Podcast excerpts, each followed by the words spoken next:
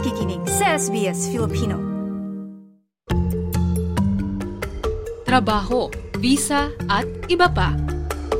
Trabaho, visa at iba pa. Noong 2019, libo-libo ang mga aplikante sa 489 visa ang visa na tulay na makapanirahan para sa kanila sa Australia. Ang visa na ito ay para sa mga skilled migrant na makakapagtrabaho sa regional at ibang bahagi ng bansa na malaki ang pangangailangan sa gitna ng kakulangan ng mga manggagawa. Sa taong iyon, ang paghihintay sa desisyon ay aabot sa walong buwan ayon sa website ng gobyerno. Kaya ang mga aplikante nagpasa ng aplikasyon, nagbayad ng 4,000 Australian dollar at umaasang maaprubahan. Tatlong taon ang nakalipas, naghihintay pa rin ng mga ito. Isa dito ang overseas Filipino worker mula sa Doha, Qatar na si Ivy Opada. Nung chinek ko siya sa border, yung timeline niya sa 489, uh, for 32nd month, 90% of the applicants will be processed, tama ba, on the 32nd month. Parang ganun. So, kaya ngayon, kinukulit ko na yung agent ko, hey guys, kamusta na yung application namin? Ilang taon na. Di, actually, hindi ko din sila masisi kasi pandemic happened eh. So, siguro kung walang pandemic, tuloy-tuloy siguro. 2017 nang makipag-usap si Ivy sa isang migration agent. Ang trabaho bilang ICT Customer Support Officer ang kanyang nominated occupation na available lamang sa 489 visa sa South Australia noong panahon na yon. Kahit 65 points lang ang score, isinapalala na ni Ivy ang kanyang aplikasyon at nang maayos sa mga dokumento, ipinasa noong 2019. May mga pagkakataong pinanghihinaan na siya ng loob at nawawalan ng pag-asa yung in between, parang hindi na namin siya parang pinapansin. Kasi the more na pinapansin, the more ka na frustrate.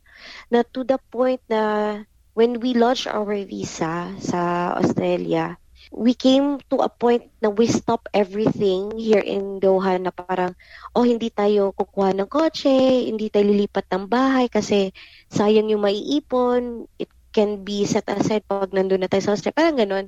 So, we were daydreaming na. So, we stop our life, kumbaga. Pero, one year pass, parang wala namang nangyayari. So, huwag na nga lang tayo maghintay. Parang life must go on. Habang naghihintay, tinitingnan ni Ivy kung ano pa ang ibang mga opsyon para sa kanya at kanyang pamilya, gaya ng pagpunta sa Canada o mag-ipon at umuwi ng Pilipinas. Pinili niya ang Australia dahil sa magandang kalidad ng pamumuhay at handa siyang maghintay sa desisyon ng gobyerno.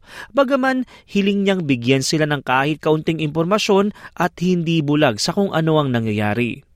Gusto lang ko lang sana is from the immigration or from the agent itself na may parang mag-update, how is it, is it still going, buhay pa ba yung application namin. Pero wala kasi kami naririnig, both from the immigration itself or the border itself and from the agent. Bukod kay Ivy, si Ramin mula sa Iran na isang software engineer ay naghihintay din sa desisyon ng kanyang aplikasyon sa 489 visa. Ibinenta nito ang kanyang apartment upang magkaroon ng sapat na pera para makapunta ng Australia.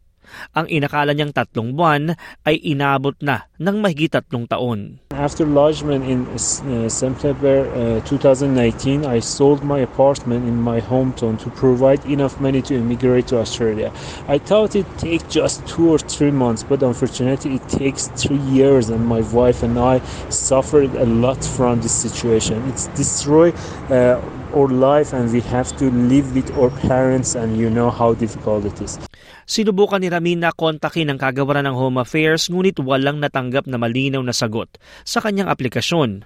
Gaya ni Ivy, hindi rin makagawa ng pangmatagalang desisyon sa buhay si Ramin. I have had several attempts to contact the Department of Home Affairs to inquire about my application status uh, since last year, but unfortunately it was not successful and they don't answer me at all. It, every email or phone call, they just told me you have to wait without any time frame in this situation.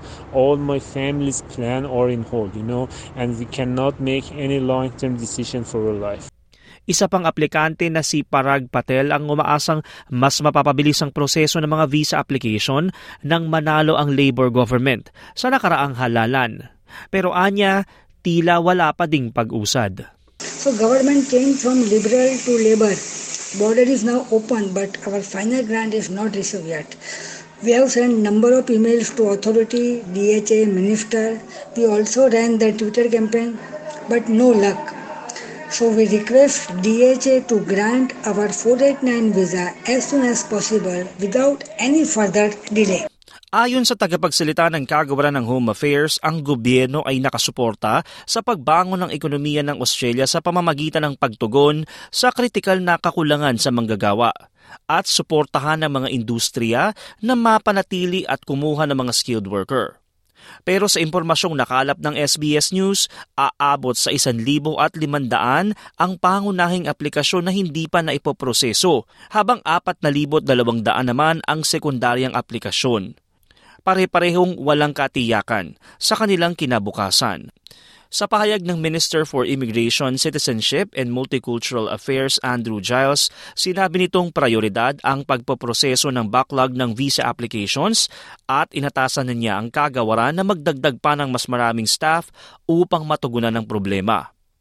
Isinisi nito sa dating administrasyon ng pagpalo sa isang milyong aplikasyon na hindi pa napoproseso Iginit din ng ministro na uunahin ang aplikasyon ng mga offshore o wala sa Australia, lalo na mga nag apply sa skilled visa, student at visitor.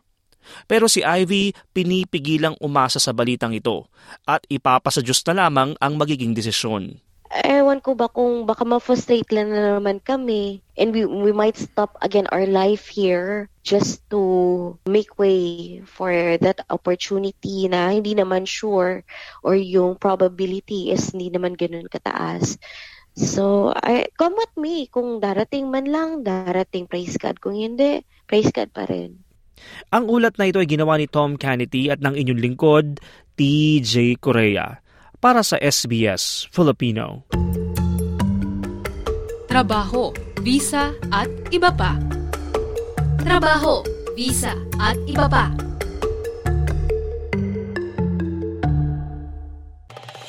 Nice yung bang makinig na iba pang kwento na tulad ito?